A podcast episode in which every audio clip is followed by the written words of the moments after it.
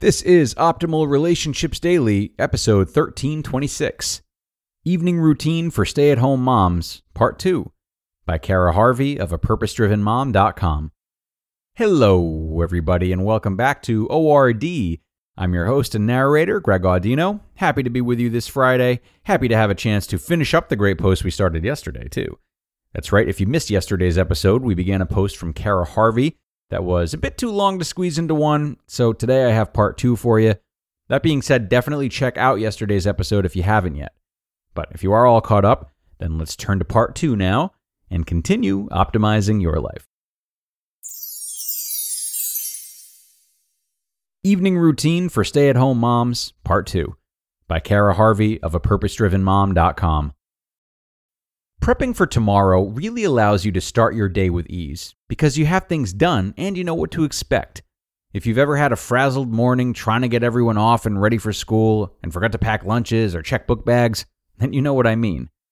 On the checklist that you can download for your evening routine that's linked in this post, you'll also see a blank space for adding in preparing tasks. I've added in some of the things I do, but again, think about the season of your family. Your tasks may look different if your kids go to traditional school or you homeschool. It may look different if you have older kids versus younger kids. So take the template I've given and customize it for your needs. My prepping for tomorrow tasks include making lunches, including mine and the kids, as much as I can, even though we're home. This may look like pre making salads or making a batch of hard boiled eggs. Packing book bags, diaper bags, sport bags, or anything else anyone needs, and again, the kids can be part of this as well. Laying out clothes.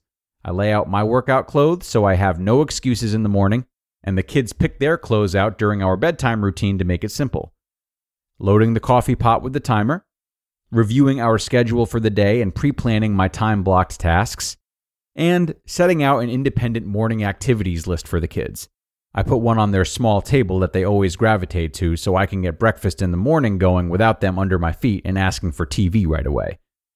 I think it's key to have a good idea of your schedule and pre planning tasks for your family the night before. I like to use time blocking for most things, so it helps if I know in advance which errands I want to run, which work tasks I'm planning to focus on, or any phone calls that I have to make before places close. Taking time for you as a stay at home mom.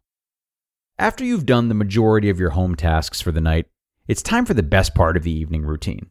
Time for you. The closing out and prepping stages of an evening routine might take you anywhere from 30 to 45 minutes, depending on how much you get done before the kids go to bed. Again, some of mine gets done with their help before bed, or how crazy the day is. I like to close out my day with time for me, and as a stay at home mom, it's very important you do the same.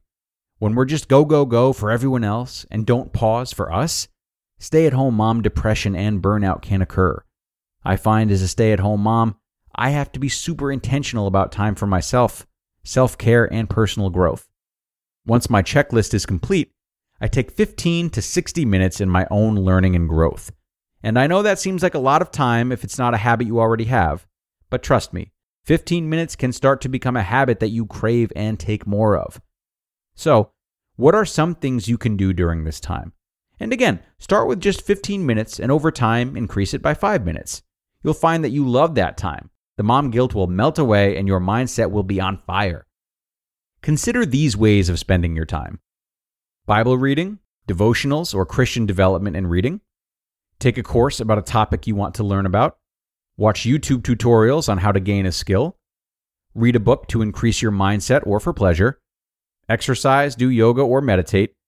And journal, draw, or anything creative.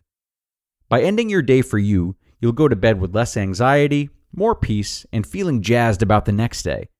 What I don't recommend you do, though, is just plop on the couch and have a Netflix binge or get sucked into a social media scroll. These things wreak havoc on your mindset. They make you compare your lives to others, and they don't fill you up.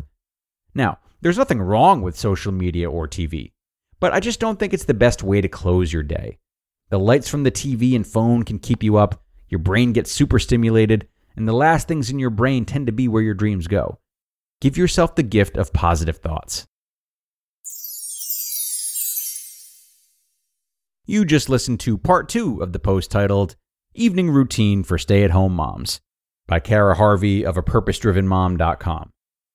And a great finish from Cara, right? So glad to have shared this post. And I would love to expand a little bit on that last part about closing your day with a Netflix binge or a social media scroll. Now, it seems Cara isn't necessarily discouraging that in general, but I agree with her in that it can be very stimulating before bedtime. But at the same time, it's kind of not stimulating at all. All right, so hear me out. Surely the light isn't helpful, but in terms of your mindset, it's not a very controlled way to end your day.